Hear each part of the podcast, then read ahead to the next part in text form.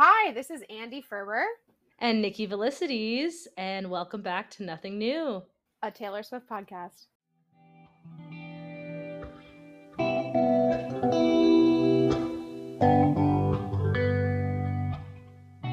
Hello, listeners. Welcome back to Nothing New. Welcome back, everybody. This is the long awaited folklore episode, which we know we have been teasing for quite a while, but we're very excited to finally be talking folklore. I am so stoked. I'm like, it almost feels like impossible to accurately cover. I don't know if you feel this too, Andy, but I think one, we were also just like under the weather emotionally and physically. Like Andy and I've had a rough yes, go the last we, few weeks. We really have. we really have. But truthfully, also part of me is like, I'm just never going to be able to like put into words how much this album means to me and like how like we're not going to there's just no way we can accurately cover every lyric that hits. It's so good. I feel the same way. I'm like I felt so exhausted after our midnights and Evermore deep dive, like after we recorded those. And so I just I know personally for me that folklore is going to be even more exhausting because there is so much to cover.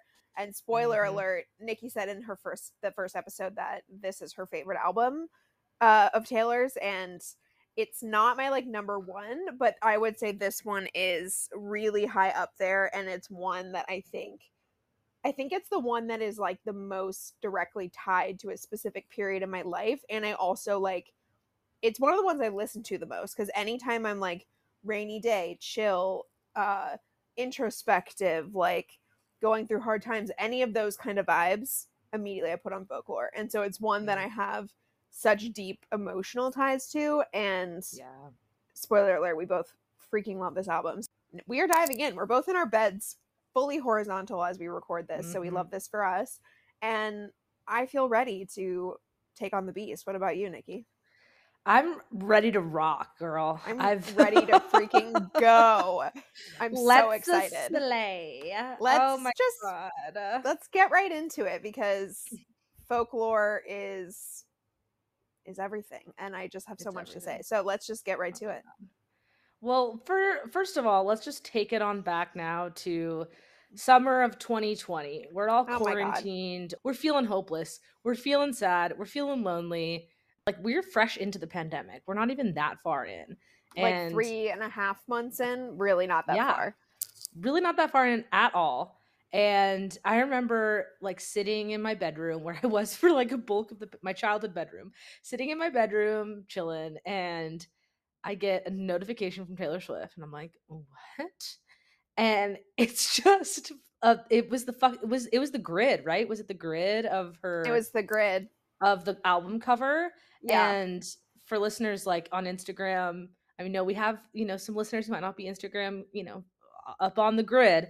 Um, but she posted like a series of photos that together, when you look at like as an individual photo, it's just a chunk of the picture. And you like go to her profile and you see the whole entire cover art. And it it's beautiful photo. It's black and white on film of her just standing in like looking up at these trees in this beautiful looking forest and she's in like this long dress and like she just Coat. looks she's got kind of wavy hair going on you can kind of see. She looks tiny between the trees she is lost in the forest.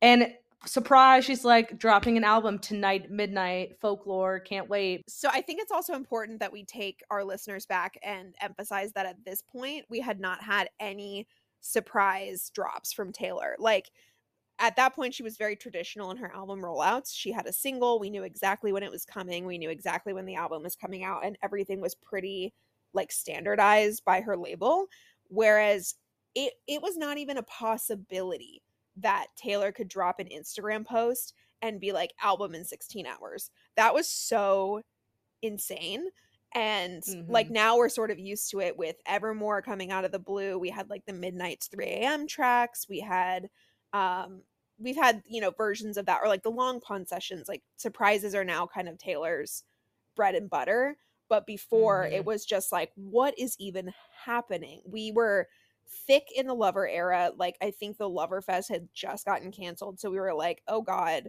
when are we ever going to get new music from her and we were still in that phase where we were like, the pandemic might be over soon. It was still feeling hopeful. And I remember where I was too. I was walking to um to work and I was working at a socially distant summer camp, very 2020 of me. But um was walking to work and it was like 7:30 in the morning and nobody else around me cared about Taylor Swift and I was freaking out by myself waiting for the kids to show up and I was like, "Oh my god, I can't believe this is happening." And I just I want to emphasize how much of a surprise and how much of a departure from Taylor's typical style it was. Oh yeah. I mean even with like this was very much like you were getting a full 16 song album in Tonight. a matter of hours. Yeah. Like which was just like and, and it was also like what is it? What's the vibe? What's the mm-hmm. it, was, it was also like coming off the heels of 1989 Reputation and Lover. It was just such a it looked based on the cover art like such a departure from what she had been doing. Like, you know, she was in her glitter pop era and mm-hmm. this album cover was so melancholy. It was black and white. She was in a plaid coat. It was just like, oh my gosh, what is happening? Like, not in the same yeah. way as Reputation, but in a way that was like clearly a new era. Yeah. Oh yeah. And like honestly from the cover. Yeah, so we were really excited. And this was like maybe, I think it was less than a year since Nikki and I had become friends because we were freshly home from the pandemic after our time in France together. And so we were somewhat new friends. And this was the first Taylor release we had weathered together. Um, That's so true. Yeah, because Lover had just come out when we met when we became friends. We like mm-hmm. had we had drinks and we were going through Lover like track by track and breaking it down. Um, but this was our first Taylor release that we had weathered together, and now we like always live text each other anytime anything exciting happens with Taylor. But I remember waking up and listening to it first thing in the morning, and I think you had listened to it at midnight because you were on the west coast and it was 9 yeah, p.m and i had to be at work at like 7 15 east coast time and i was like i can't i can't wake up or like stay up until 2 a.m and then go to go and teach children the whole next day but I was texting you on my live or my walk to work, like live texting you all of my reactions. And I remember too, we we could just dive right into it, but I remember too being so shook by um her dropping an F bomb in Mad Woman. And like I remember texting you specifically being like, oh, Taylor dropped an F bomb because it was the first time she had ever done that in music which was crazy. And I was like, is Betty a bi anthem also? Before I, we knew about the love triangle, I was like, Betty is the bi anthem that apparently oh, yeah. been waiting for. And I, I we should go back and try to find our texts if we have them because I, I know, say, know we live text each other. That'd be so funny if we could do that. It's been three and a half years, so I feel like my iCloud does not keep that old of texts. Wait, I just searched folklore. It's all. It's like all. it's you and oh, I found. I, I'm here. I'm here. All right. At July 23rd, 2020 at 9:30 a.m. Andy texts me in all caps, "New T Swift album at midnight. I am losing my mind." I text Andy back, "Oh my god, I'm freaking out." Andy, she goes, "Nikki, I'm freaking the fuck out." I say, "We must have a full listen through and then FaceTime." I can't. Keep in mind, listeners, I'll screenshot this, but we are both texting each other in all caps. All caps we all never caps. break this whole never. time. Um, so we're just saying, I'm so excited. Yes, yes, this is what I needed right now. Same, so stoked. Andy in all caps. I'm having a shit week and I think she sensed it. How could she do this to us? A drop in the surprise album? I remember that too. I was having a horrible week. I was like in a long distance relationship during COVID and I was just like, and there was like borders getting in the way. It was a whole thing. And there was, it was just felt so hopeless. And I was like, oh my god, this is the worst week ever. And then I woke up and Taylor Swift had dro- dropped an album, and I was like, she knows, she knows I needed her because I always say that there are some days that I need Taylor more than others, mm, and mm, true, That's she so knew true. she knew I needed them. Oh my god, Andy, this is one of the last ones I'll read. Is I go. Yeah, def not emotionally ready. Man, oh man. I usually prep my emo girl nostalgia for like months before her release. we now only we had 16 hours, hours, to get our yeah. shit together. So it was it was crunch time to get ready for it. Um, but listeners, we are gonna offline. We're, we'll go back into all of our old texts and we'll find the best ones and post them on our Instagram. But um, to keep walking us further into the folklore forest, This album is also really different because it was her first collaboration with Aaron Dessner, who we have talked mm-hmm. about quite a bit on the pod, but he is the producer and a member of The National. And she, Taylor, is a very big fan of The National. And so in this album cycle, she reached out to Aaron like during quarantine and was like, Hey, are you interested in doing any work right now? Are you feeling creative? And um, thus folklore was born. So this is sort of like a beautiful triangle with Jack Antonoff, Taylor Swift, and Aaron Dessner. And I we talked about this a lot in the Evermore deep dive, but that album leans a lot more Dessner. Like Jack Antonoff's only on two songs in that album, whereas this one he has his foot in a lot more of the songs. And I think this one is very indicative of a little more Jack Antonoff than Evermore. And it's a really lovely balance between all three of them, I think. I would agree 100%. You can really tell there's multiple like it's still a very cohesive album sonically, but it also you can see where both Jack and Aaron had their hands kind of in production and totally also in like lyrically speaking too, I think. Um mm-hmm. but yeah, this is the first time we get the Dessner collab, which without one of them, like this album's not happening. Like even totally. Queen Taylor would not have been able to do this without all of Dessner's tracks. No. Or Jack Antonoff either. I, I mean, think, yeah, Jack, Jack too, for sure. Yeah. With folklore. I mean, she had been working with Jack Antonoff for multiple albums now. I think the 1st mm-hmm. time was 1989, but I don't think that she would have been able to at that point in her career. I mean, she could do anything, but I think the Dessner style was so new to her at that point. I think she needed that bridge of like Jack Antonoff at that point to make it all work together with what she'd been doing. Whereas like by Evermore, she was more like she had grown from working with Aaron Dessner and was able to like do that without as much support from Jack Antonoff, if that makes sense. Not saying that she mm-hmm. can't do it without Jack Antonoff, but I think he was a nice bridge to get her more more used to like Dessner's style, you know. Wow, I, am I so grateful for our king Aaron Dessner though.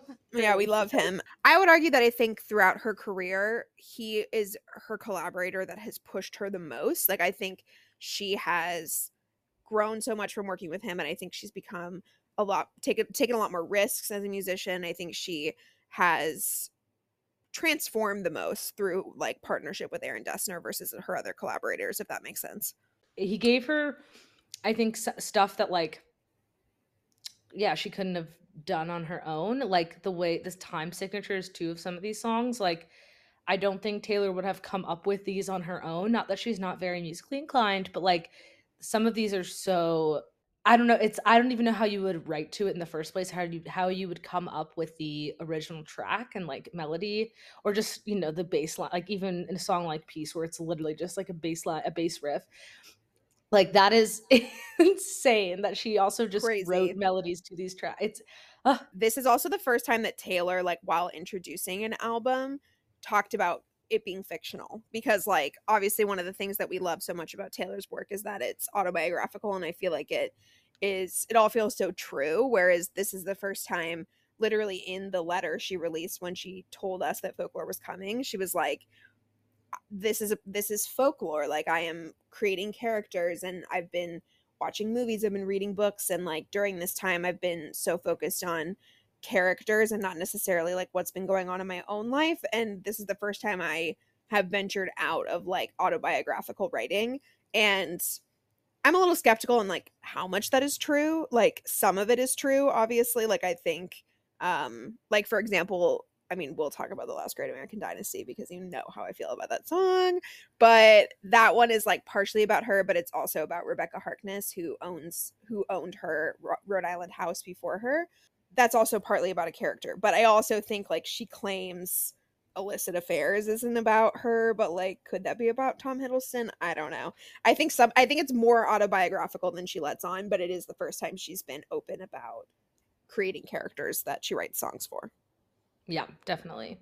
And I think that's also part of what makes this album so special and unique is that one of the cornerstones of Taylor Swift fandom is once an album comes out, yes, you're listening just for like the vibe and sonically what it is, but you are you are reading the lyrics. You are looking at yes, listening carefully for name drops, for specific references to clothing or whatever, or hair or whatever it might be that might it's poetry, baby. Insight to whatever person she's dating or what like event she was at or you know where she was at in the world. For example, I bet you it gave her some type of creative freedom that she hasn't felt before.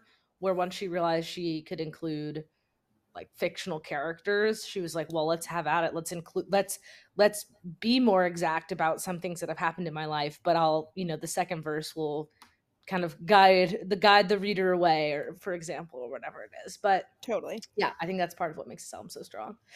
Oh, and i can't wait to keep digging into it. Oh, oh my god oh, same. so and two other things I want to to call out is also that this was the uh at the time when it was released, it had the biggest opening day on Spotify for a female act, which was huge. Like the numbers on this were huge and the mm-hmm. content drought we were in was so real. Like nobody was releasing new stuff, so just to have like new music, something new to listen to or watch or read or whatever was so exciting that it just like blew up the internet. And mm it is also Taylor's first album to carry an explicit label. Yeah, it is. Yeah, Let's it go. is. long awaited. Long awaited. No shits. And I think that's a perfect segue to go into our first category, which is the album opener, which is the one. And Nikki, as you know, it opens with the iconic line, I'm doing good, I'm on some new shits. Been saying yes instead of no. Which mm-hmm. how apt because she is on some new shit with this album. She so is. And it's what's so interesting too is like uh, uh, now we've obviously had this album for forever, but I remember hearing that those first opening lines, and not that the one doesn't fit on folklore, but honestly, like it it well, no, no. This is not a bad thing. I'm just. I oh love. Oh my god! One. If this is this is not a visual medium, so you all can't see me, but I gasped when Nikki like, even why even are gasping? She's. I'm gasping because you're even implying that the one does not fit on folklore, which it does. No, it does, but I think there's objectively a sonic like dissonance between that song and some of the other songs. Like also lyrically, like there's a my only I, I have to be a critic. I cannot be full like not look at this and try to you know be honest about where this whole album stands musically it's my favorite it's one of my favorite albums of all time so i can i can but the one there's eh, the one and in cardigan which i think i've mentioned before there's there's lyrics that for me don't match the like collective feel of the album. Like i'm doing good i'm on some new shit. It doesn't really like like doesn't set the tone i guess for folklore as much as like cardigan itself would like how the intro i'm just thinking of the first bars. You you're saying that you would have rather had cardigan be the album opener.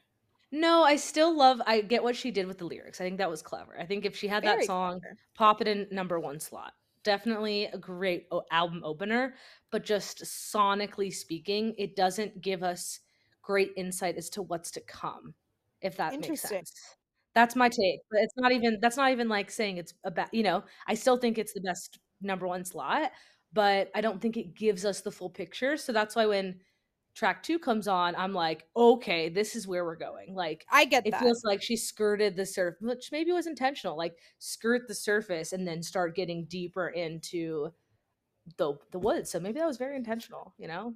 Like it's a transition song from Lover yeah i personally i'm biased because i i love the one and i think it i can't think of anything else that could have opened the album better. Just fun fact andy in our text thread you after listening your first listen you said the one was your favorite i, I did? You did oh you my god. your favorite. I mean that's not mm-hmm. surprising to me at all like i think it has it has stayed in my top five but I, I, I won't tell the listeners what like upon five listens what became my favorite which has remained my favorite over over the over the three years that it's been since this album but i mean that's not surprising to me at all based on like what i like from taylor swift. The one feels yeah. very on tone. But i also i think this one i is more is it leans more autobiographical than the rest of the album. Like i definitely think this is about somebody. I don't know who like i always kind of pictured harry styles but like I also feel like their relationship might have been a little bit too unserious for this to be about. him, but I'm not really. Sh- I'm not really sure who it's about, but like I do think this one is probably somewhat autobiographical and like maybe not about one specific person, but just sort of about her exes in general. Like would have been fun, but I literally listened to this and I immediately was like, "Oh my god, did she and Joe break up?" Oh, that's a good thing. Yeah, you. That's what part of your text that was too. It's like, oh my god, there's so many sad songs. Did they break up? Did they break I up? I was very worried. My mom and sister and I were discussing whether Folklore was a breakup album because it just felt there was a lot of sad stuff, but like like she said, a lot of it was taken from it's she was taking inspiration from other people and characters and you know other mm-hmm. points in mm-hmm, her life. Mm-hmm. So I think definitely obviously not. But yeah, I was I was a little worried after I heard the one. I was like, oh no, is this her breakup era and she's gonna write a sad girl album about breaking up in quarantine? Little did you know you'd have to wait a few years before the split. I did, yeah. But I love Joe. We were literally just talking about this yesterday, but yeah. I love Joe. Um but yeah, so I think the one is the perfect choice. Like thinking through the rest of the album, I don't love Cardigan as like the single. Uh, I mean, I would. I think it's a great lead single. I think it's. Do you? I think it's perfect. I mean, yeah. we talked about this in the lead single episode, and I, I don't remember. Mm-hmm. I don't remember what I said. Is like, I, I, my brain is so slow right now.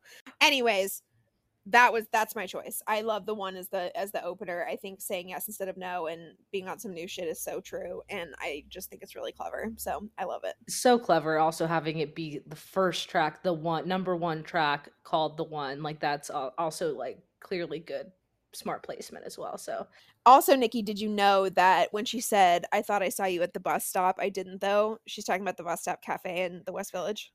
I see I didn't know that like first uh, like probably for like a year, honestly, or you know, a series of months after the album, and then I think I was on t- eh, classic Twitter, and or I was reading some type of article about folklore and like the lyrics or whatever, and I found that out, and I was like, what?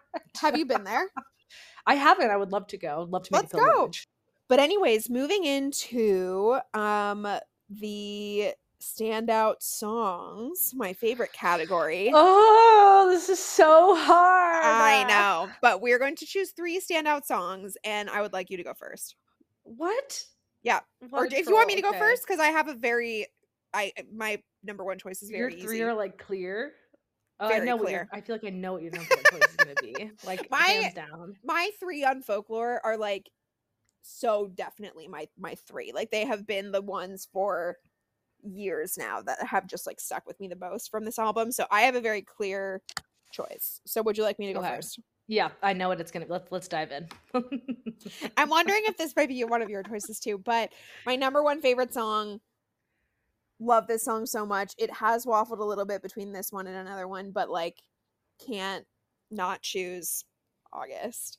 Salt air. air. Oh, I love that song. No, that's I, that's uh I didn't okay, for the sake of like knowing you were gonna choose that hands down, I didn't put it in mind, but that's not to say like initial first listen, that was one of my ultimate like I was like, this is this is top. This is top Taylor Swift. So I'm in agreement, but I did choose it for the sake of adding some meat to our pod. But I agree, it was standout 100%. Okay. Anyways, yeah, tell so, us why it was standout for you, Andy. Thank you for asking. Um, I love this song. Um, first of all, just like a surface level reason, my birthday is in August, so obviously it is a it is my birthday song from Taylor Swift. So thank you, ma'am. This is what I was saying earlier. Like upon the first five listens, like this was my favorite song, and for months. I was like August, August, August. And I have another one that I think for a while was speaking to me a lot as well, but I over time August is just like far and away the standout track for me on folklore and probably would have been my choice for the lead single, like especially if she had waited a week and dropped it like August 1st or something, because it came out July 24th, because I think it would have gone so hard and like shot to the top of the tr- the charts and I think so I saw something on Instagram that was like there's forest folklore girlies and there's water folklore girlies and I am a water folklore girly. I am like coastal grandmother on the beach. I am wrapped in my little cardigan. I'm walking down the beach in my linen pants, feeling the breeze in my hair on the weekend. Clam bake. Clam bake, right? Uh, Nikki and our friends, every time I show up dressed anywhere, they're like, she's giving clam bake because I love linen. I love stripes. Once Coastal Grandmother became an aesthetic on TikTok, I was like, this is what I've been dressing my entire life. So I'm always giving clam bake, and August is also giving clam bake. It sounds like sunshine, like hitting your face when you are sitting on the beach and like some standout lines from the song. I love Your Back Beneath the Sun, wishing I could write my name on it. Like I'm just picturing sitting on the beach with a handsome man and he's like leaning forward and you're just watching like the sun hit his freckles on his back. Like very specific, but like this song takes me there, you know? And also yeah. like the iconic line canceled my plans just in case you call. Like who hasn't mm. done that for a mediocre man. Like I oh, have and preach. so mediocre and like you're just waiting around. You're like, "Oh, sorry, like I'm, you know, I'm saying to your friends, you're like, "I don't know, I'm just going to chill tonight," but hoping this man will call you and want to come mm. over. Who hasn't done that? Iconic. Also, Meet Me Behind the Mall, so good. Like th- I just love this song and it it freaking builds. Like once you get to that bridge, that's like remember I, when I, pulled chills. up. I know, me too. When you're like, remember when I pulled up and said get in the car and canceled my plans just in case you call. It's so good and like I, I'm sorry I don't have a more like nuanced critique. The only thing I can say about this song is I have a playlist that is titled Songs I Want Injected into My Veins, and it has three songs on it. And they are Silk Chiffon by Muna and Phoebe Bridgers, August by Taylor Swift and Cruel Summer by Taylor Swift. and that's all you need to know is I just I want this song injected into my bloodstream and I want to feel it all at all times. It gives me so much serotonin. The the lyrics are so good. It is so wistful, it's sexy. You're twisted in bed sheets, like mm. sipped away like a bottle of wine. And August has always I know. I'm sorry. I'm still going, but like August has always been my favorite month of the year because I I love summer. I'm a big summer girly and August has always had that kind of like end of summer warm but melancholy feeling where you're like trying to soak mm, up the mm-hmm. last bits of it. And also it's my birthday, so like I've always been partial to August, but it gives me everything I need and I I don't have anything bad to say about this song. Like I just I just love it. That's all I can say about it. But what about you, Nikki? How do you feel about August? Oh my god! Because I, mean, I... I'm, I'm not, yeah. I'm not you you you articulated my feelings perfectly because I'm a summer girly, California girl, like hundred percent. I've been I've been Augustine, the character that is represented in this song. This is one of our corners of the love triangle, as previously mentioned in this album. Also, just think this is a very strong song melodically, but also like the production of the song is is incredibly beautiful. The strings used, because obviously, like Taylor's a lyrical queen. This is great evidence of the balance between pop and kind of folk like indie folk that is this album it's totally it's a perfect balance and i think it's one of the most poppy songs on this album so it makes so much sense to why it is a fan favorite and one of my favorites personally i think it also has uh best lyric potential in here too. For me which is back when we were still changing for the better wanting was enough. For me it was enough. That, wanting was enough. Say it again well, for the people for in the me, back.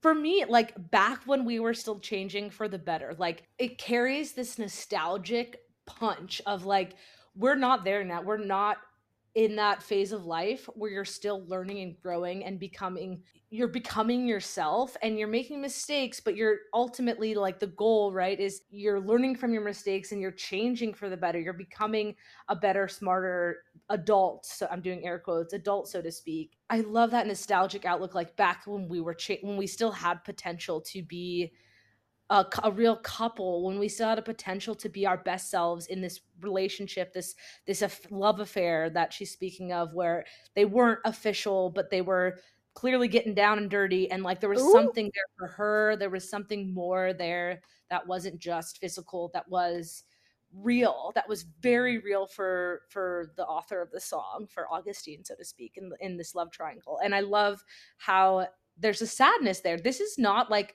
a happy song. Like this is even though it it gives the feeling of nostalgia and like whimsy and it does make me feel very happy. When you look at the lyrics, it's just it this is a longing sad song. Like this is a sad story of a girl getting all of her putting all of her hopes into this mediocre man like you were saying and then just getting le- left behind, you know, when he goes to school and just forgotten. It's so totally. sad to think about it like that.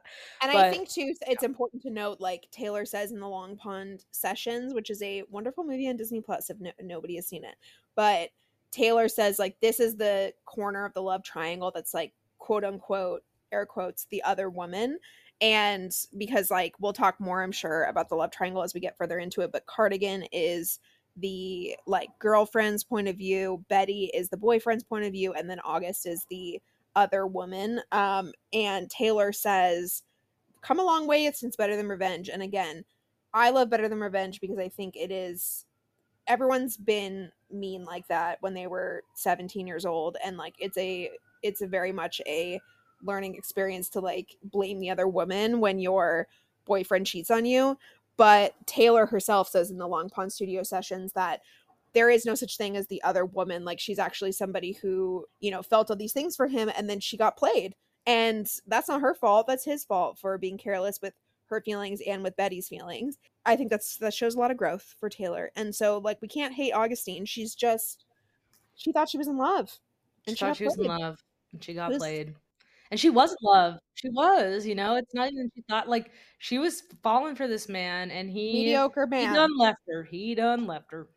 What an ass. Ugh, he didn't deserve either ass. of them. But no. I also the last thing I'll say about August before we move forward is I also it's so epic in the Eras tour. Like I was hoping and praying that August would be featured in the folklore set of the Eras tour.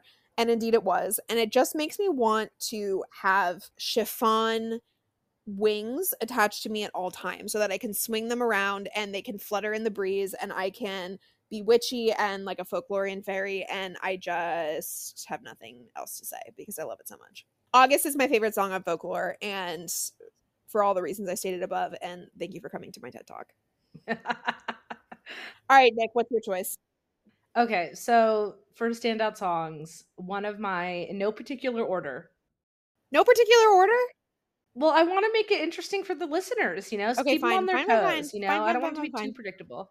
Okay. Um, one of my standout songs was none other than Exile. Taylor Swift's first collaboration with the famous Bon Iver.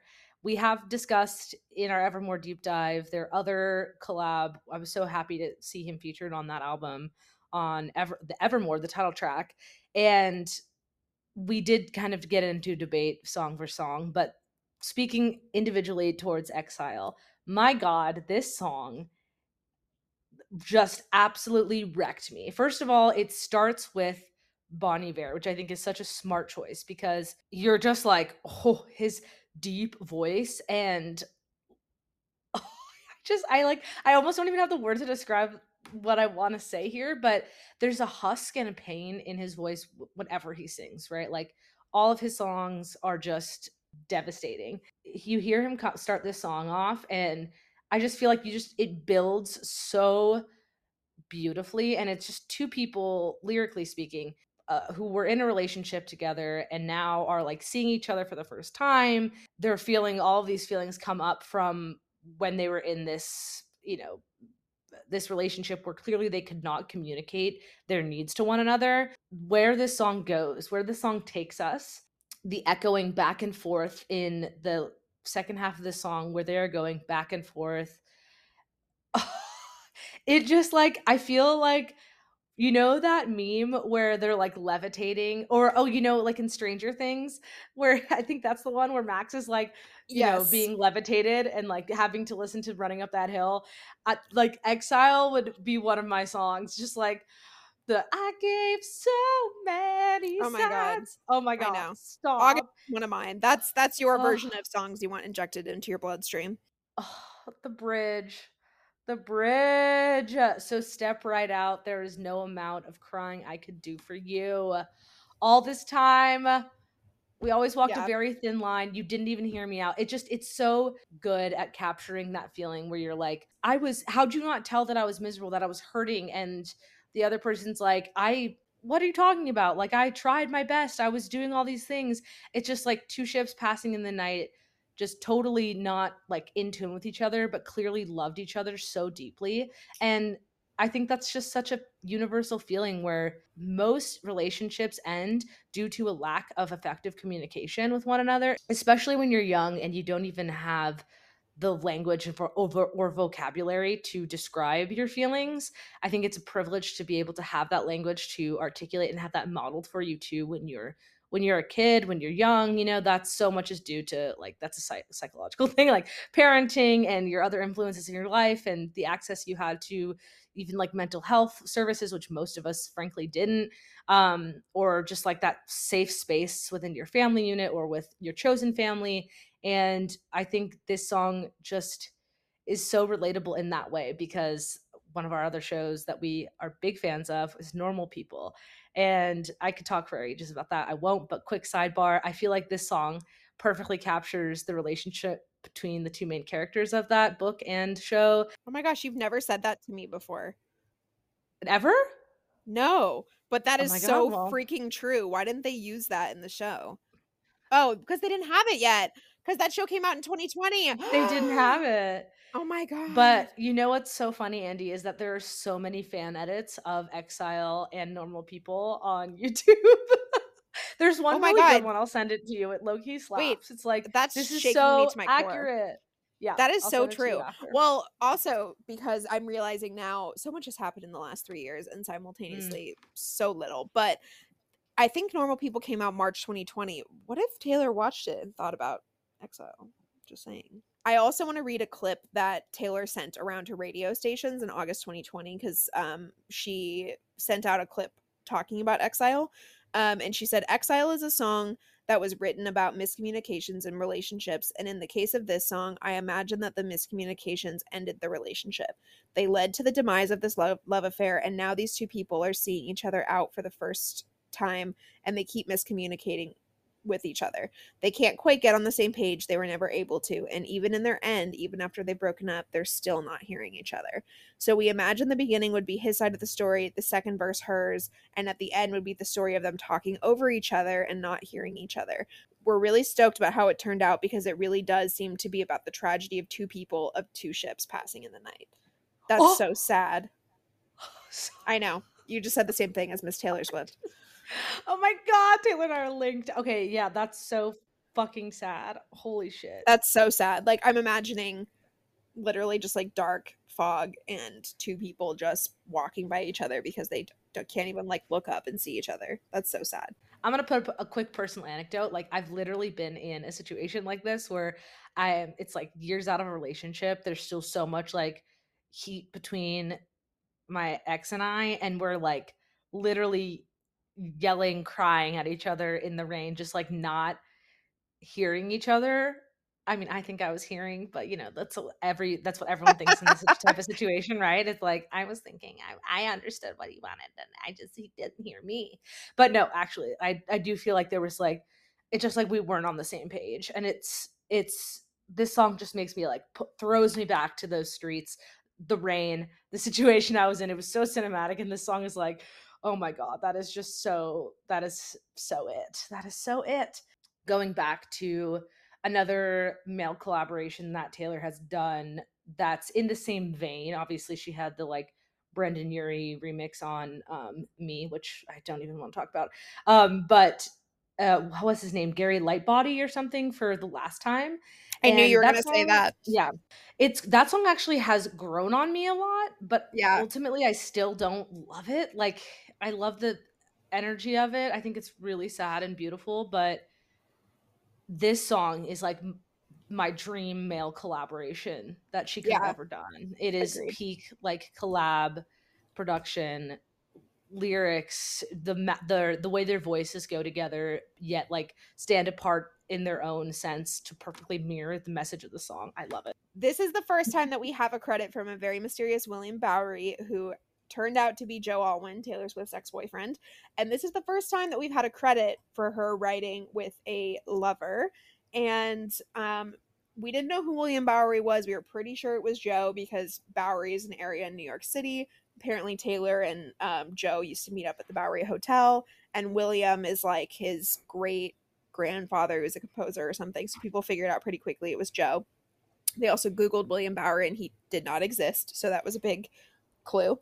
but on folklore, he is credited as a co writer only on Exile and Betty, but he is credited as a co producer for Exile, Betty, My Tears Ricochet, August, This Is Me Trying, and Illicit Affairs.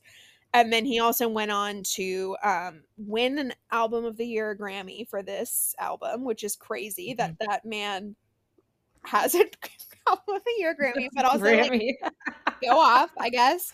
And on Evermore, he's credited as a co-writer on Evermore, the track Champagne Problems and Coney Island, and then on Midnights, he's credited as a co-writer on Sweet Nothing. So when all is said and done, he wrote a lot of songs with Taylor, but this was the first time we had seen Taylor working with a very mysterious William Bowery, and she claims that she encountered Joe singing the first verse of Exile like fully firm, mm-hmm. fully formed, and was like, "Hey, let's work on this together. That's really interesting." And then they wrote it, and it turned out to feel really well suited for a duet. And then she went to Aaron Dessner and was like, "Um, who do you think we should call?" And he mm-hmm. suggested Bon Iver, and that's what she was hoping that he would say. But that was exciting too to have Taylor working with with a partner because that was the first time we had ever seen that. Definitely. And can I just quickly sidebar into the fact that like obviously the Grammy awards for this year took place during COVID where like all the celebs were separated, masked, the ceremony was outside, it was a whole thing. But like the fact that Joe didn't even come is wild. I think and he was also like it wasn't even like just to support her, but he was a part of the album and the fact that he didn't come in hindsight, I'm like that's so shitty. I don't know. Like maybe that was her choice. Who knows? I guess we don't know. I don't want to presume like fault in him. Like that was probably something they agreed upon together, I'm sure. But I still think it reads like I don't know. I don't like it. I'm like you like you should also like he also deserved that. Like he did. He deserved to be there and like maybe he was back maybe he was there but like out of frame or whatever. But like i also do think like he helped collaborate. He helped give us these songs. He should get some obviously he has the grammy physical award but i don't know. I would have loved to have seen that moment between him and also the team that he like also worked with. Like he deserved to celebrate in that because he gave us some of these songs. And i don't know i just it hits me like now now that we know everything we know now that we have you're losing me now that we have all this conjecture online about who's the right man for Taylor, which honestly it's bullshit. But like something about that does hit me funny, and I'm like, ah, well, I might I offer a counter argument that if Please. he had gone because they had never been seen on a red carpet together, or they had never like publicly made an appearance together, if he had gone, that would have been the story. And like I think Taylor was really hopeful that she was going to win, and. Mm I think she knew probably Folklore was going to win Album of the Year, and that's huge. And we know our girl Taylor loves accolades, she loves awards, as she should, Queen. But I think she knew that if Joe had been on the red carpet with her and been up there accepting the award, the news would have been all about Taylor Swift's boyfriend shows up at the Grammys as opposed to yeah. Taylor Swift won Album of the Year. And mm. That is the case. And which is really sad because you think about like Harry Styles, who won Album of the Year a couple years ago. If he had showed up with a girlfriend, he still would have had the coverage of like, wow, Harry Styles won Album of the Year. And Taylor Swift's coverage would have been her boyfriend's here, which like who the fuck cares when she's literally tied with like Frank Sinatra and Stevie Wonder as the winner of the most albums of the year. So that's that's my take on that. I think that they were trying to keep the attention on Taylor, rightfully so. Yeah, no, that's that's very fair, and that makes sense. Truthfully, that yeah. does. But anyways, good cho- good choice in Exile. That's a great song, and I know you love it so much. Mm, it's so good. It's, it's so, so, good. good. Uh... Moving on to my second uh, standout song of folklore, I am going to go with the seminal classic "Invisible String." Oh.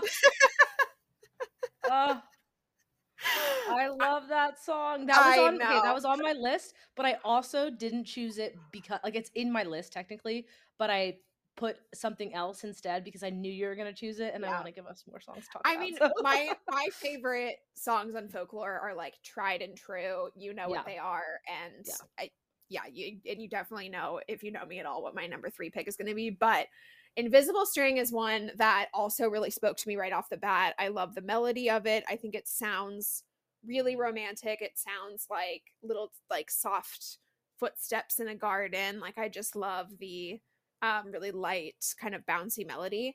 And when on like a personal note, when folklore came out, I was like, I was in love and I was like going through my first, you know, love. And it was a little bit um like the way that we met was really kismet. It was really like um kind of a crazy story of like feeling meant to be almost. And Invisible String really spoke to me at that point in time. Like it just felt like I loved that idea of like being guided by this like single thread of gold and finding somebody and I just thought it was um so sweet and it's just like an idea that i really love and i i love the image of people wrapped in like golden thread and tied together i think that's really beautiful and i just love it and i love the subtle reference to joe jonas um with the now i send their babies presents because it seems like taylor sent so joe and sophie a baby gift and it's one that has aged really really well for me and i also it has it ties into a couple other songs in the album like when she references the three year trip getting lunch down by the lakes the lakes is the bonus track and i feel like it just is a really lovely um through line if you will that through string if you will that runs through the entire album so gotta go with invisible string it's such a good one that was what on my first listen Invisible String, I think, was one of my favorite songs. Same. It was like Yeah. immediate, like, this is so good. And the way, also the production of the song, too, as you said, it sounds like you're like tiptoeing through a garden. Yes the guitar licks in this song are incredible. Such a what is a beautiful guitar lick what's a lick A on a lick, guitar? a guitar lick is like, I, shouldn't be saying this because I don't actually know, but like I know it's like a strumming pattern or like like a a set melody that you're like plucking out on the guitar or like a, a riff, like a vocal riff, you know, people are Yeah. like, yeah, it's like that, but guitar when you're like, Got it. Okay. you know, because I've heard guitar lick a lot, like Mm. Taylor referencing a guitar lick or um, talking about mimicking John Mayer's guitar licks with Dear John. But I Mhm, was like, mhm. I don't really know what a, what a lick is. But thank you for the education. guitar lick. yeah, happy to help. Invisible String Um, has always like it stayed in my top three the entire time that Yeah. I've that folklore has been out. But I think for a while there in 2020, it was my number one in folklore because I was in love, and now that Mm. Yeah. I'm not, it's like Yeah. now I think it's settled at the number two spot. But August has like overtaken it because it's one that I think just like speaks to me more in general, and like I play it more in general.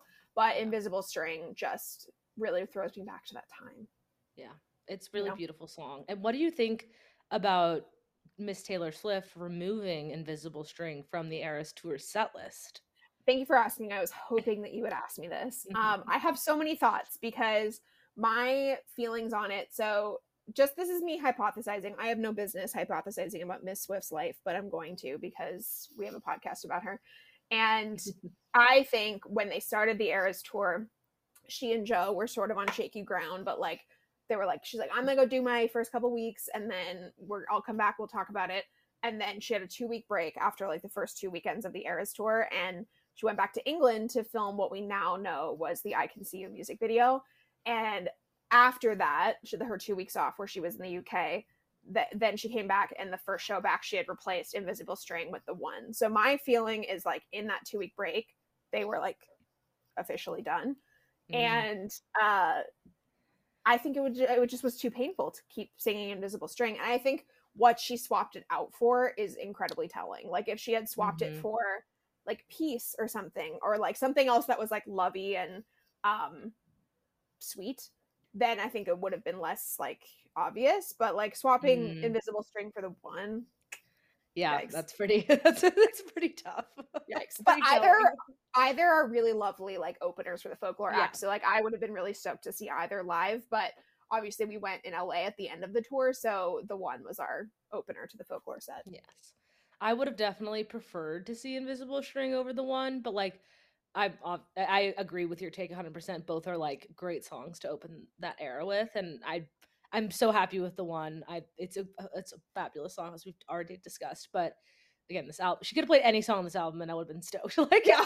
I wish she could have just I really wish that there was a folklore tour and it was just Oh. playing folklore, I would I would splurge so hard for front row tickets to that. Um, but yes, agreed completely. It's fabulous. TLDR, Invisible String is a bop, a Yep. romantic, beautiful bop, and Yep. also just genius writing too. Like the I forget the literary tool that's you that ah, I'm forgetting the name of the literary tool, but where you state the adjective first. So like cold was the steel of my axe to grind, teal was the know what that color. It's, yeah, it, there's so. I'm, uh, or yeah, bad was the blood of my song in the cab. Yeah. So good. that's so. Oh, I just had chills. Chills. Oh, me too. And I also I had chills thinking about the part where she says, um, "Time wondrous time, give me the blues," and then purple pink skies. And I Yes. this album for me just immediately throws me back to summer 2020. I was living on Martha's Vineyard, one of my absolute favorite places in the world, and I remember listening to that song so much, like driving around with the windows down, like sunset, and just seeing all these purple pink skies, if you will. And so I just feel like immediately overcome with that like every time i hear that part. And it just it sounds like a sunrise. It's so another song that i think sounds like a sunrise is call it what you want just like the opening um Mm. chords of that. But like we will get there when we get to reputation. I have so much so much to say about reputation. But um yeah invisible string big slay i love her so much over to your number two pick i can't wait i think i know what it's gonna be So my number two pick for standout songs is it's also was my second choice for underrated fave, um, which is none other than the song Peace. ah that's not what i thought you were gonna say but like oh my gosh It's not. is it? Oh, no, it's not. That's not what I thought you were going to say. But oh my goodness, what a great choice. Tell me why. Oh my god, I'd be happy to. So, y'all, the beginning of Peace is just a gorgeous bass lick. Now we all know the term lick. It's just a gorgeous bass melody. Now now, na na now now. It's like it's so simple, but it's what she does with the melody and the lyrics. I have full body chills right now as I'm just like playing the song in my head. I'm not even kidding. Like just And it's such a simple bass line, too. where to begin so first of all yeah the, the simplicity of this song is what makes the lyrics in it really shine i think that like lyrically this is one of taylor's strongest songs given like also just the message of this song like would it be enough if i can never give you peace this whole song is is taylor's perspective of how large her life is similar to anti-hero which more of our listeners probably know off the top of their head um how she's too big to hang out. She's like struggle she's said this in miss americana too she struggles with feeling too large to like exist the the enormity of her life and her influence and in this context it's uh, versus anti-hero where it's more just about her in life and navigating like people this song's about navigating a relationship with a lover who like is trying to you know have these intimate special shared moments and life built life together yet still has to navigate how constantly critiqued they're going to be by the media by you know fans that privacy is going to be very hard to come by in any type of public setting. Like it's like saying goodbye to that to an extent uh, and it's so vulnerable it's like you can tell she's like really has really felt this and continues to feel this with anyone she dates Do you think she will ever perform it live? I, I for, for Taylor, I'll say like this is not in the bucket of like soon you'll get better, never play live situation. You know, like soon uh, for listeners, soon you'll get better as a song off of Lover that is about Taylor's mother's journey with cancer, and it's a very heart wrenching song. It's featured of the. Dixie Chicks or the Chicks, formerly Dixie Chicks. It's an t- instant tearjerker. I think she did say in an interview that she was like, I just can't. Yeah, And yeah. like, I mean, obviously, maybe there's some time that she could, but I highly doubt it.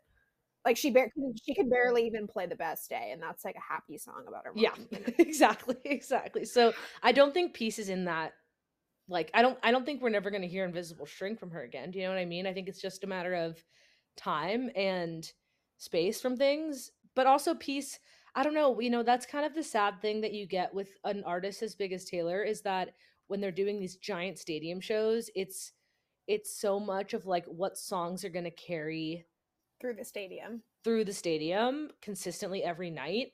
And Peace is one that I again, it's an underrated fave as well. Like I think it's a lot of people love like die hard for Peace, but I don't know if it would be like top choice for stadium wise.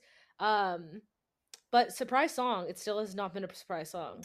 That's well, my concern about her not playing Peace live is just that like she's not with the persons that she wrote that song about, and I think it's one of her most like intimate, specific love songs. Like I feel like it's very specific about like that relationship as opposed to like other songs like Lover that could be, you know, obviously to her that's specific to a person, but I think for other people it can be like like broadly applied to their lives, but with peace like that's not a song that i relate to personally like it's a song that i think i listen to that and i think of taylor swift and joe alwyn and like her her Ooh. specific do you think of yourself yeah very much so really? because i i think it's a song that like it I mean, some of these lyrics too, it's like, I've never had the courage of my convictions as long as danger's near. Like that's that's a relatable lyric, man. like, I don't know. I, I feel very connected to this song because it I think it hits hard with the feelings of like being unlovable or being yeah that's true you know when you when you're viewing yourself in your worst light of like oh i'm too loud i'm too like i'm too silly i'm too whatever i'm right you know i'm i'm in my feels a lot like whatever it is that you're saying about yourself i think this song goes to it, it makes me feel like anytime i'm with someone and you have those doubts of like am i am I good enough? Am I like too much for this person or am I not mm-hmm. enough for this person? Like, can I actually make them feel safe? Or even if like you also have a partner who's like more like anxiously attached to you or like less, you know, less secure in the relationship and it's like, can I ever bring them peace? Like, is this ever going to work? Are we ever going to be able to like be, you know, go go for the fences, like oh, I know. hit the line together, blah blah blah so I don't know. Yeah, I feel I feel connected to the song personally, but I I definitely see how it's yeah Joe Joe it's percent Joe. But I I feel like for me, if I had written a song, not that I write songs, but if I had written a song about a prior relationship, we broke up, and there was the line, "I give you my wild, give you a child."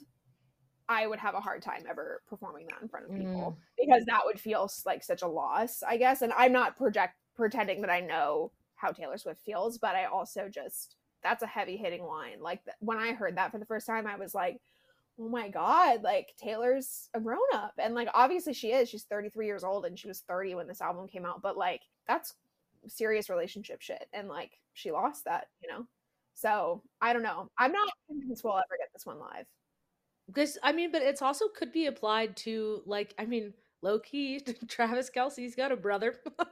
like there's That's lyrics true. in here. Like I think this this song can be applied to like anyone she's with, or even in more of like a theoretical sense of like like to any partner that she's with. Yes, there's obviously like little Joe lyrics coded in there. Like it's very Joe coded, obviously, but I do think that I do think that once she has more space and now she's in this new relationship obviously she might still be grieving that relationship in some capacity i'm sure but i think i think we'll get it live as the surprise song at some point um, i mean that and would I be amazing. can't wait and i'm so curious as to how she'll do it if she'll bring out dessner for that because it is kind of like i a, hope so. or do it on piano that would be sick. Oh i don't know i feel like if she did do it i think she would bring aaron dessner out because i feel like that would take some of the like eyes off of her per se because i feel like she'd maybe be thinking like all eyes are on her to see if like she gets choked up and stuff. And if she brings yeah, out Aaron true. Dessner, that's a little bit comforting and stuff too. Yeah, maybe. Last thing I'll say about peace is that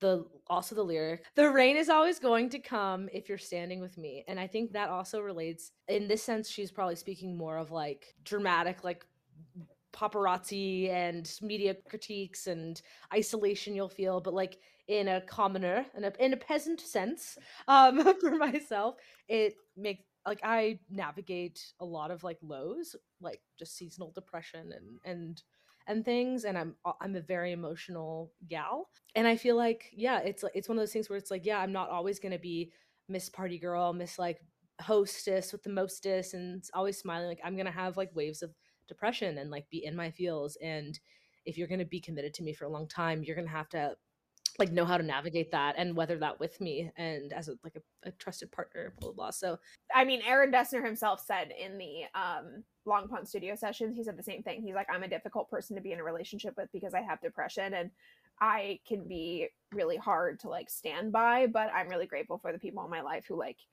still want to like weather that rain per se which i think is just how self-aware and so so devastating exactly. but so i mean we'll talk about peace more later because yeah. i do have uh it does come up again later for me just to just to lay a little easter egg so we will definitely come back to peace but i think that's a great choice and i am not surprised that you picked that because it is thank you. it is so good. So uh, well that said andy what is your third standout song from folklore Thank you for asking. So, this one should be no surprise at all, but this song means everything to me. And I'm to have to go with The Last Great American Dynasty. oh, of course, of course. I was like, wait, which song is she to pick? Literally, when we were seeing Eras the other night, we were with a friend who had not seen it and like isn't a Swiftie. And I leaned over to her like right before The Last Great American Dynasty part. And I was like, this is the best part because I love that song so much. And so cute. oh, I love it so much. So let me tell you why. So I think it is just the perfect example of like storyteller Taylor. For those of you who don't know, this song is about Rebekah Harkness, who is like a like an old money heiress who um owned her house in Rhode Island before Taylor did.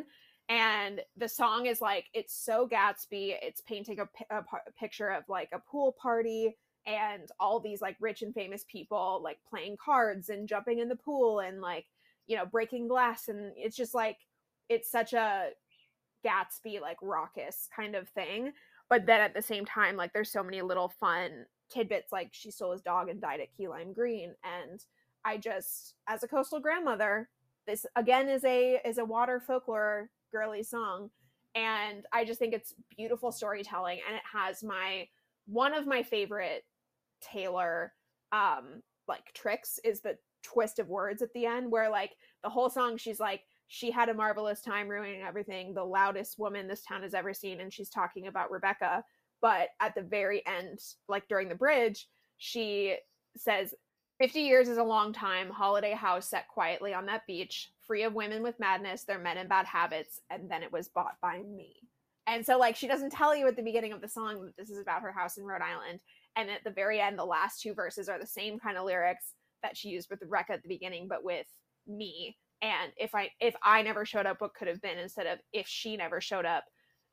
She had a marvelous time ruining everything turns into I had a marvelous time ruining everything. And I just love it so much. And it's just like it's at the Eras tour it I was like so freaking thrilled when that was on the set list because I just had I thought I had no chance of being on the set list. And it's one that I have grown to love more and more over time. Like it was one maybe the first year that folklore was out or like the first 6 months I was like I liked it but I wasn't just like obsessed with it and then it just something clicked and I was like oh my god I'm obsessed with this song and I have also been to Taylor's beach in Rhode Island. I have a sweater that says Watch Hill on it. And it's like my most prized possession. So I just I I live and die for this song. I ride hard for it and tell me what you think, Nikki. Tell me if you like it cuz I love so, it. Yes. So I have to credit you for giving me new like fresh eyes with this song because truly this was like I mean, I agree 100% the magic of the last bridge and and chorus and like the end of the song, the genius songwriting. Mm-hmm. I like it still gives it gave me chills day one and it still does but it wasn't one that i would like really enjoy playing i guess all the time like i wouldn't skip it but i wouldn't be like oh i want to hear that song right now in the car or whatever i'd be like oh if i'm playing folklore or shuffle like i wouldn't mm-hmm. skip it I'd, I'd rock to it but i'm not gonna go like oh i need to hear that right now like you know what i mean yeah um unlike me who plays it once a day at least I freaking love that song. I would not be surprised if it made top 10 on my Spotify wrapped this year, even three and a half years after Folklore came out. I wouldn't doubt that, honestly. I mean, I wouldn't no, doubt that for you. I love it. No, I know how much love you it. love this song. Um, you enlighten me, yes. And I think, and also like the Eras tour definitely helped, I think, push that song higher on my list. I'm not gonna lie, it's still low on the totem pole of folklore for me. But that said, again, this is like this is like my favorite one of my favorite albums of all time. So like yes. it's still the like high up. It's a high curve. Yeah, that's a high a high curve. curve. So yeah. I'm very grateful for like the memories we've made with this song. Like Andy and I and a few friends earlier this year like drove around upstate New York. We went to Storm King and we're like traveling through Beacon and we had a rented a car and you know some of our non-Swifty friends were in the car and we're like y'all, we need to be playing folklore right now. Like this is like the perfect situation. Like we can't like Andy and I are restless. Like we're like we need this this album playing right now. And shout out to our friend Chardon, who is not a Swifty. She said specifically, "Oh, is that the Cardigan album?" And we were like, "Yes, it is the Cardigan album." it is indeed. She's not a Swifty, but she's a she does appreciate Taylor Swift, which I I love her. She does. She immensely. does. We love you. So shout out Chardon. And I think it was so like playing that last Great American Dynasty as we were like driving around and was with all my buds and. I'm sure that was my insistence. I was like, play it oh, again. Oh, 100%. Yeah. Can we actually cue that again? That's also the joy of being like different Swifties as Andy and I are is she i feel like we like we show each other new sides of different songs that we hadn't appreciated or like realized before lyric connections life connections and also just like what's better than seeing like something your friend loves and then like opening yourself up to that and letting that love in. That is like the best thing of life the best thing of taylor swift songs. I love it. So yes last the last great american dynasty it's a bop and it's a bop. it's yeah it's a bop. It's certified bop so yeah, I ride freaking hard for the last Great American Dynasty, and it actually has. So I have a, a long list of lyrics that I was trying to decide between for the best lyric category, mm-hmm. and the last Great American Dynasty has two on the list. They didn't end Ooh. up being my choice, but they do have two. Um, which is blew through the money on the boys in the ballet, which I just think is so fun. What does blow through the money on the boys mean? I don't even know, but I want to do it. And just the way she sings it, where she goes like, where she's like, boys, it's so fun. And I want to blow through my money on the boys. And also, there goes the loudest woman this town has ever seen. I had a marvelous time ruining everything, which is, I think, my Instagram bio. And I just, I just love that. I think that's such a fun, um, like thing to say. And so those are two of my, my alternates for best lyric, which are from this song. And I just, I just love it. So good. I just so good. love it. I, I do also have a a category that I just I made just for folklore, which is lyrics that I don't get. Oh, which I think could yeah. be fun. I we haven't said any of the other ones yet, but um, I don't. What does the last Great American Dynasty mean? Like, is it like American a dy- dynasty? What does that mean? Like American Dynasty meaning like a rich family? Yeah, like a like a dynasty. Like, well, if I correct me if I'm wrong, but wasn't Rebekah Harkness like involved with the Kennedys in some way?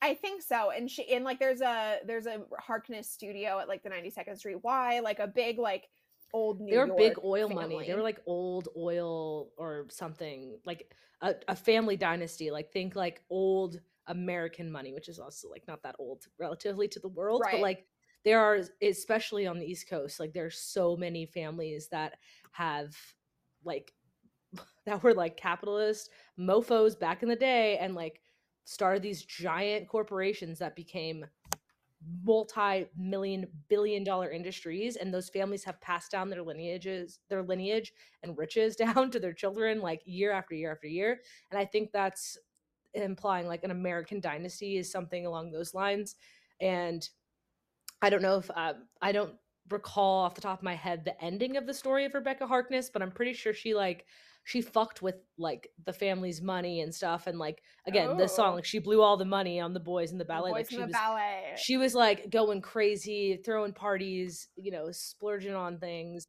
and i think tainted the name like the, tainted the name of the dynasty so it's like there goes the the last great american dynasty like she she she blew it you know but like oh okay that's my interpretation of it, but I don't. Okay. Not I've always been like, I think that's what that means, but I've never really known. And there's a few yeah. other lyrics on folklore that I'm like, what does that even mean? and I'm excited to tell you what they are. Yeah, I, I can't wait. But Last Great American Dynasty, Big Slay, I want to Mm. be buried in that song and I want to just drink it up. I love it so Mm. much. Mm, so good. What is your third standout song? third standout is none other than My Tears Ricochet. I knew you were going to say that.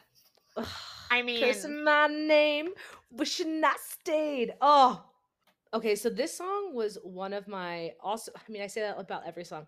Upon initial listen, this is my favorite song. But like, actually, this was this was one of my my sister loves this song. standouts because it's a slow build.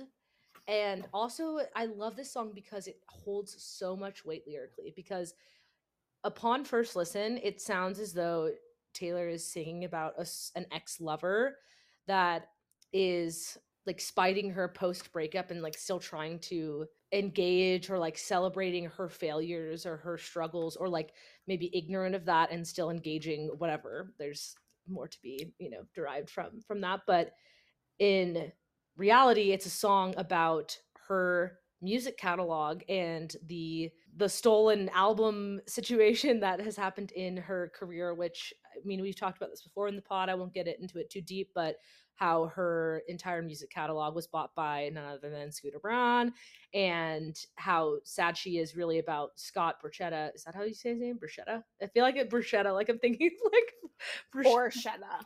Scott Borchetta. Scott Borchetta, um, who was like you know her initial discovery. He was the the guy who like founded her, brought up her career, and believed in her, etc., and participated in this selling of her, um, of her masters. So it's really just like a sad ass song about her losing her music, and oh, oh my god, this also has some of my favorite lyrics off of the album too in this song. So good. I Um, have some some on my list are from this song too as well. So I would I'm excited to see what you pick. A- And, I mean we can't even talk about how good it was at, at the Eras tour. It was like a standout of the entire show. It was hundred percent. so so good. A hundred percent. I have chills. Just I literally just got chills again. And I was shook when she put that on the set list. Like the first night, I was trying not to know spoilers for the first like month.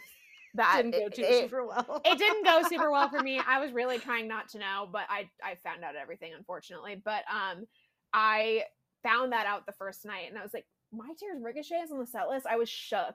And after seeing it live at the Eras tour, I love it even more than I already did. just the way this song builds like melodically i think is so brilliant the oohs the like the production like ooh like ooh oh my god Mhm. slay me they're so beautiful it's haunting it's Yeah. chilling like you feel like you're at like a funeral vibe you know it's like sad She's like a ghost yeah in this song, which I think is so crazy. This actually, this song did make my list of lyrics I don't understand.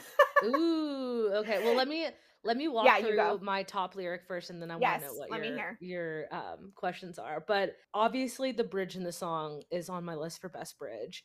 I can go anywhere I want, anywhere I want, just not home. Oh, because again, this could be this could be implied, obviously, for her the reality of the situation that she's writing about.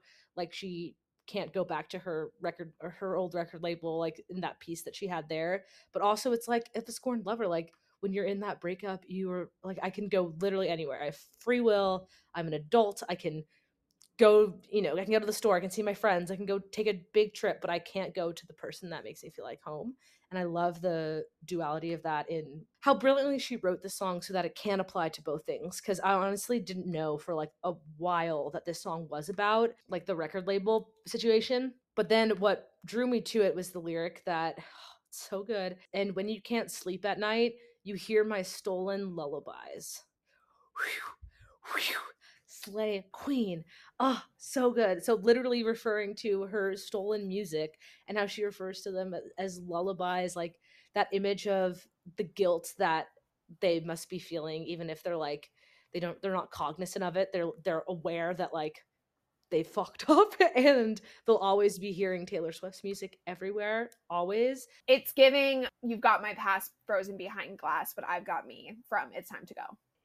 Yeah. Exactly. Same eh, same exact sentiment. And it's so good.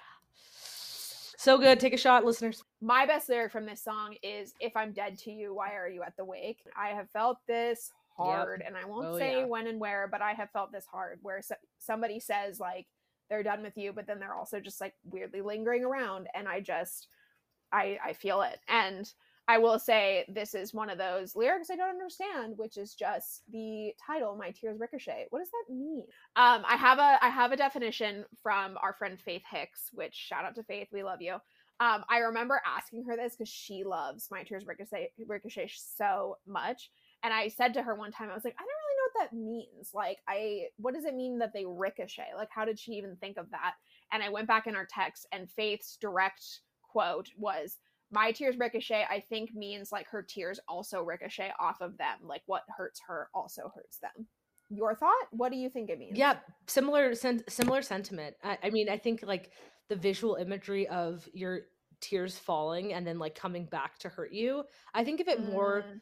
less of like i do think the sentiment i mean it's clear in the lyrics that it's like this is painful for both parties even if one is proud and like not aware of the pain that they've inflicted they're still feeling they can't sleep at night because they're like guilt ridden you know? So i love that interpretation and i feel that too but i feel more of like it's central to her. Actually i don't know now that i'm thinking about it i'm like that's actually i think that's on the nose. The pain is just going back and forth back and forth like a boomerang between parties involved parties so yeah i think that's i think that's it and for me it was more so like just her own pain just coming back to hit her, less mm. about them, you know, more about like mm-hmm. just her and how her sadness is like everywhere and all at once and then back and, and it's still with her. It's always going to be lingering. It's something that's never ending. Like when something ricochets, it comes back and hits you. Co- yeah, yeah, it just continues and continues until it comes back and hits you over and over again.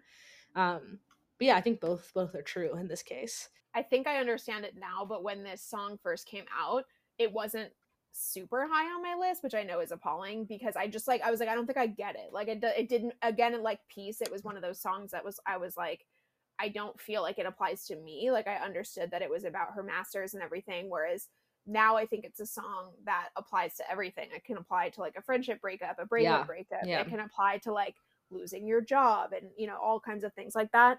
Mm-hmm. and mm-hmm. it's one that I have found a lot of comfort in in the last couple of years. But mm-hmm. um mm-hmm. yeah, I love that song, so I'm very glad that you picked it. I also think that this song is about Scott Borchetta, who was her former manager, mm-hmm. and Mad Woman is about Scooter Braun. Yeah, that that tracks. That tracks. Yeah. I would agree. I, would agree I, I, I, have no further notes on that, but that's yeah. just my interpretation. Anything else to add about my tears ricochet?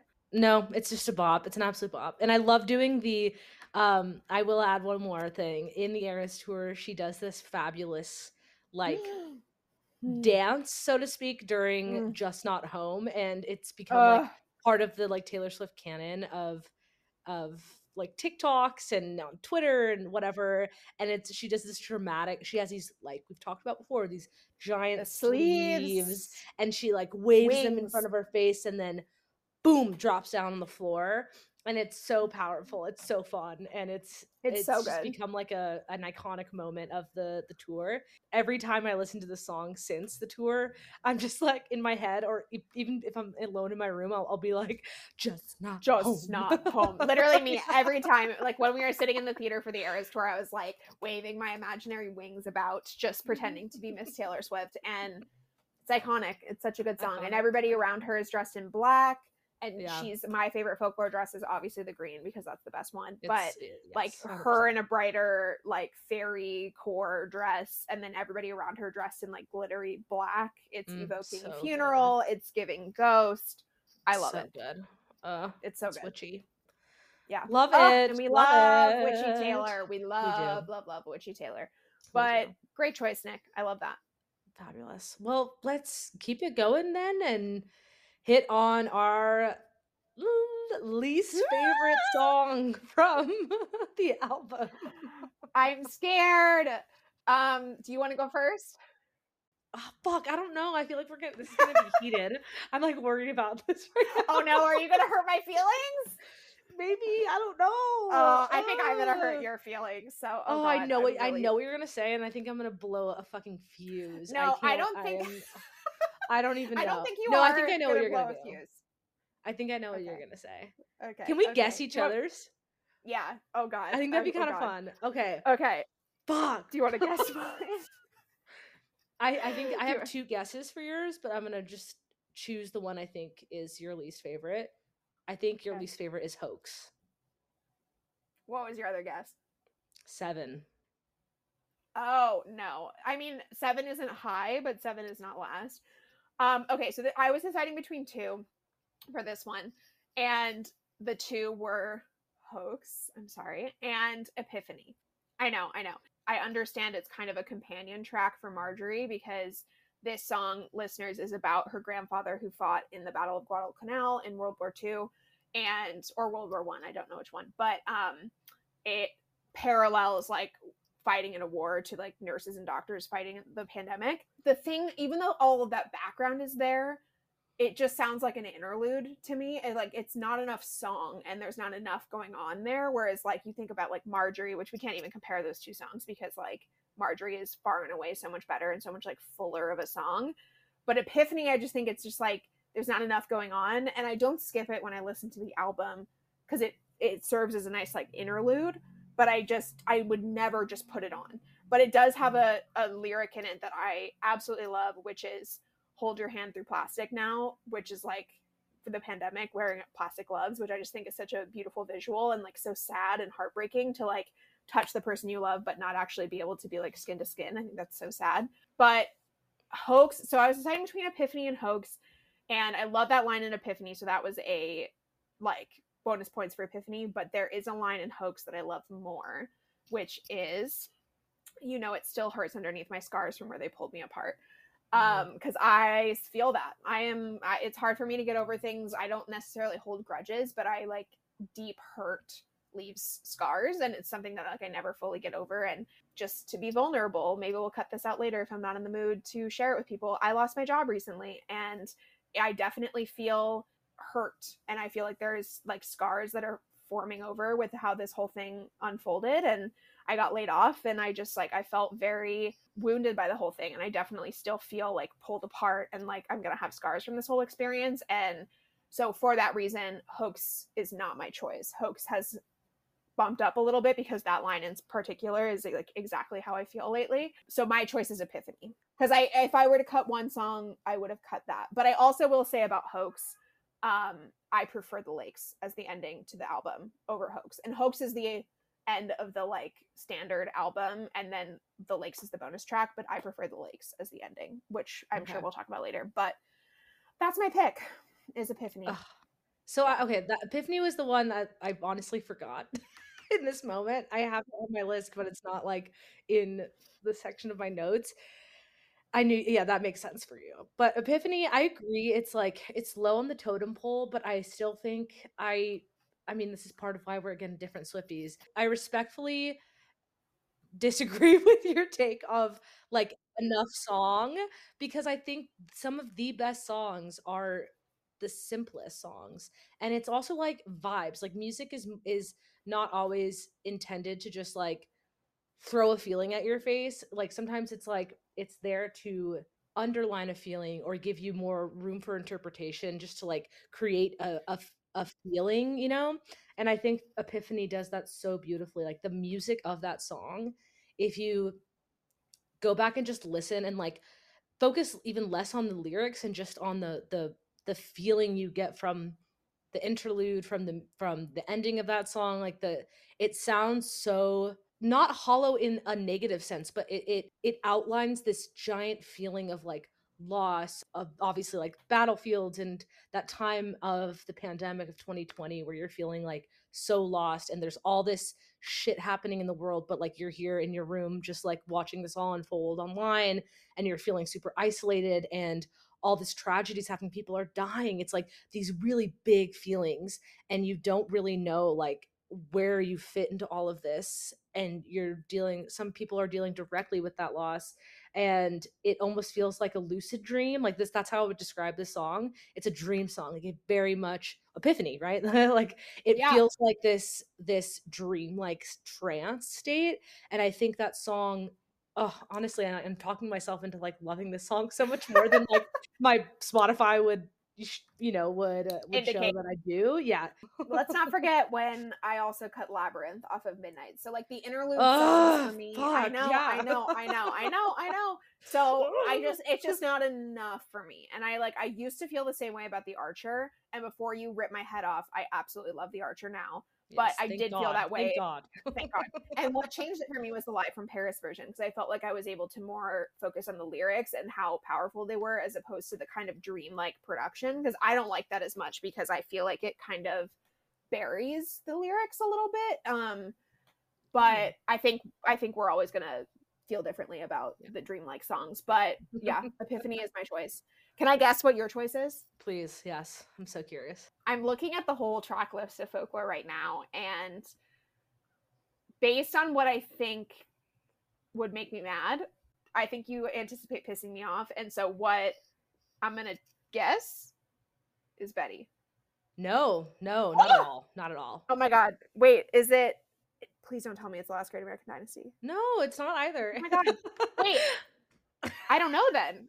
What it's the it? lakes. The lakes. Oh no. You can't even do that because it's not it's a bonus track. No, I still can, and it sucks. Oh. I hate the lakes. Mm-mm. With no, uh, she has a lyric. Let me first before you before you blow up. Everyone let me explain. Can't see me right now. My jaw is on the floor. I, I don't hate it. Upset. Obviously, I don't hate it. Oh. I'm ah! being dramatic for the sake of the oh. pod, but I yeah, I this was like maybe this is cheating, but honestly, the the full album I think is perfect. I wouldn't cut anything. So if I had to, it'd be the lakes because I I appreciate it. Like when I hear it, I'm like, I'm oh, this is a nice song, but I don't know. It's just it doesn't move me. I don't find I I don't relate to it at all. Like what? it's and it has this one of the insane. worst lyrics I think she's ever written, which is like um what does she say? Like a flower a flower grew and with no one around to tweet it. I'm like that's so lame. Hunters with cell phones. You okay, this is a bad take. I'm sorry. I can mm. I can I sell you on the lakes? Uh, you're not gonna you're not gonna sell me, but I'll listen. Can I I'll tell listen. you why I love mind. it? Of course. Okay, I'm gonna tell I'm gonna tell you why I love it. And my friend Sarah is gonna listen to this pod and she's going to be all up in your DMs because she loves this song so much. But um the lyric I love from this song the most is I want auroras and sad prose. I want to watch wisteria grow right over my bare feet because I haven't moved in years. Like That's a great lyric. That's a great lyric. It's a that's a great lyric and I think The Lakes is the perfect ending to this album because it is literally all about like wandering into the forest, not being disturbed, running away from everything and like she's been threatening to do that for years with like songs like The Lucky One or um like peace or i don't know let me i know places like hiding and things like that. And it's the perfect ending to folklore because as folklore progresses she's like wandering further and further into the forest. And like in theory with the lakes being the end she's gone. Like she she decides she's going to stay. And the lakes is all about running off with your love and like retreating from everything that pains you and i just think that's so beautiful like letting go of what doesn't serve you and just basking in all the stuff that does and like i just the metaphor that speaks to me that like i just why i love the lake so much is that at the end she just decides she's not turning around she's not coming back out of the woods and i like and obviously she does with like midnights and blah blah blah. I think it's the the most beautiful end of the album like it's like it's such a clear choice at the end that she's like gonna stay and she's gonna live in this like fantasy a little bit longer and I I love it. I can't believe you don't like it. No, That's so upsetting to me. I'm sorry. Oh my I, god. I, I do hear you though. I think it's I think it is a great thematic ending to the album. And, and in some ways it is, right? It's like if she had to do a deluxe like bonus track, I think that was a great choice for it because it's kind of like a final thesis statement, so to speak, more yes. so than if she would have kept it as a closer and then like added something else as a bonus track, I don't think it would have had the same effect. So I think she was on that theory on your theory of like that's the the closer of that folklore yeah. album era. And yeah, I, I, mean I feel like the the theme is beautiful. Like I, I'm not I'm not hating on the thematic like interpretation of that song. I think it's it's beautiful. But it just is i'm just being just being real with y'all it's like it's a i listen to it and i'm not really i still like it but i'm not like i don't skip it but i'm not moved by it. I'm, I'm not like that lyric you said like the wisteria like that is really beautiful. That's the my, probably my peak of that song. The tweet the fact that she mentions tweeting it's again where these like we have these really beautiful mystical taylor swift songs from this era and she pops in a lyric that kind of throws you out of that visual. Like it I, again i feel like we're back in like the 1700s like witchy like forest i i'm i want to be taken to that place. And it's kind of also like a, a initial problem i had with epiphany. I don't feel this way anymore. But at the time i was like the hold my hand through plastic now like it almost was too modern for too me to modern. like yeah like I, i'm like i want to escape the reality not like be reminded of it. But now i have i hold space for that and i think it's like it serves as a really beautiful but like tragic reminder of that time but also can be applied to now too. Um but yeah i i think it's same with come back stronger than a 90s trend in will in willow. Like it takes you out of that mystic, mystical like fantasy world and it doesn't make me hate the songs at all. Like i don't love the like mo- i feel like she should choose a lane you know like stay in the forest or like go full on like modern day like give us more hints that you're not like in the past i don't know you know what i mean? It's just it, it like something yeah. about it is like there's a dichotomy there that i'm not sold on that like kind of feels unsettling for me ly- lyrically speaking. But yeah uh, i digress. I that's a crazy take. respectfully don't love that song but i agree that it's a beautiful like i see i see the the the beauty of it but i just don't personally hold that high in my heart. I respect your take but i Andy and I, but I respect you, but like, fuck you. I respect you, but I also think your take is stupid and I don't agree. So that's very fair. That's very fair. You know, that's gonna happen. That's good. That's bound to happen throughout our our our Taylor Swift journey. So it is, um, and I think you're wrong. But one last thing I want to say about our least favorite songs before we move on. Um, what do you? This is under lyrics I don't get, and it's ooh. from Hoax. Your faithless love's the only hoax I believe in because mm. that's that to me is a double, double negative and i just have never been able to wrap my mind around it. Like faithless but also love but also it's a hoax. It, it's like a triple quadruple negative and i've never understood that lyric. So i was actually thinking about this lyric the other day because what comes just before that is on my list of best lyrics which is stood on the cliffside screaming give me a reason. Your faithless so love the only hoax i believe in. So so sad. I I feel I mean this might be wrong, but my interpretation of that is your, your faithless love's the only hoax I believe in. Is even if you're in love with someone, like you you're gonna have bouts of like questioning of like, is this right? Are we doing the right thing? Like, should we still be together? Is this are we communicating effectively? Do we like what is our foundation solid? And so that gives me like faithless like you can love someone wholeheartedly and, and still just not carry like a even just like a personal conviction in yourself i think is more so what she might be saying here of like i am i don't believe in anything but i i love you. Like i know that i love you but i i'm don't know what's gonna happen. And I love the idea of hoax and just like the, that word hoax is such a good word. Oh, like the, the X is excellent eh, because love is a fucking hoax. Like it's like we it's so it's like so much of it is based on like biological like hormone like reactions and pheromones and circumstance and like just the way your mind is at the time you meet someone and obviously mm-hmm. like the physical intimacy side of things and how that can play into the the strength of feelings and passions and, and all that jazz um totally. and I, I think that like love is describing like love as a hoax is so tragic and so beautiful because it's like there's no kind of like there's like no winning in love you know what i mean because even if you end up ha- like what is like I don't I don't believe in like a perfect partner or perfect partnership because it just doesn't exist because you're always gonna Yeah. like you will always be separate from your partner like you're two different people like you can never fully understand what someone else is thinking how someone else is feeling what they've lived through in their entire life before meeting you how they were raised like what their parents biology and like genealogy passed down to Mhm. them like all these things influence who we are as humans and like no matter what you're never going to fully be able to completely understand anyone and you will always have like and that is what leads love to be a hoax because so much of what we are told in media in modern day like lyrics and etc is that love is like you can find your soulmate you can find that perfect person you can achieve this like ultimate goal of perfect partnership and love and romantic happiness and fulfillment but like it that's a hoax because that doesn't that that's an unattainable reality and love is so much more nuanced and complicated and uh, it takes so much work to uh to have like a air quotes successful partnership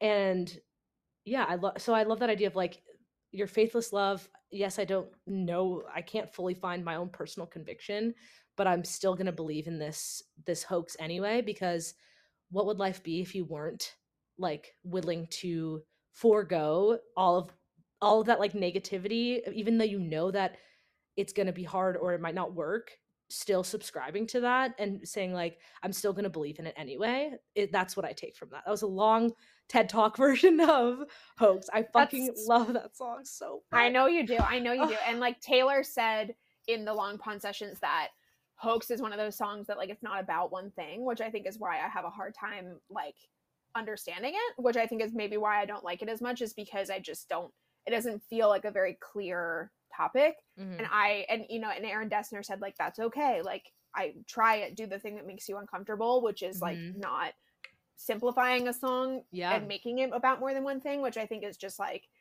not typical for Taylor. So maybe Yeah. it's why I just like don't resonate with it as much. But thank you so much for explaining that to me. That is my whole list of lyrics I don't understand. But this is this is also a fun series. We could do a whole Yeah. episode on, on I lyrics I, gonna- don't understand. let us know listeners Um, if you'd like to hear more of lyrics we don't understand yeah. Um, but anyways, we are gonna stop it here because we're realizing that just with our standout songs and our cuts, this episode has become two hours. So we are we are going to make folklore into two parts, which we were anticipating before we started because we just love this album so much and there's so much to say about it that we're gonna stop it here for now. Mhm. And then next week's episode is going to be our best lyrics, best bridge, our underrated favorites, our um our grades for this album, and uh anything else that we we deem worthy to talk about with folklore. But Nikki, it's been so fun talking to you about our favorite songs and our least favorite songs on folklore because we just love this album so much. what a blast it was. I can't wait to dive in further. Oh, i cannot wait. Thank you listeners for tuning in. Let us know if you agree with our hot takes what you're feeling so far in this episode and then what you're excited for in the coming episode In part two, because part two folklore folklore deserves a little extra due because she is she deserves she deserves time. she deserves our respect. Mm. But I'll talk to you soon, Nikki. I love you. all right sounds good i love you too bye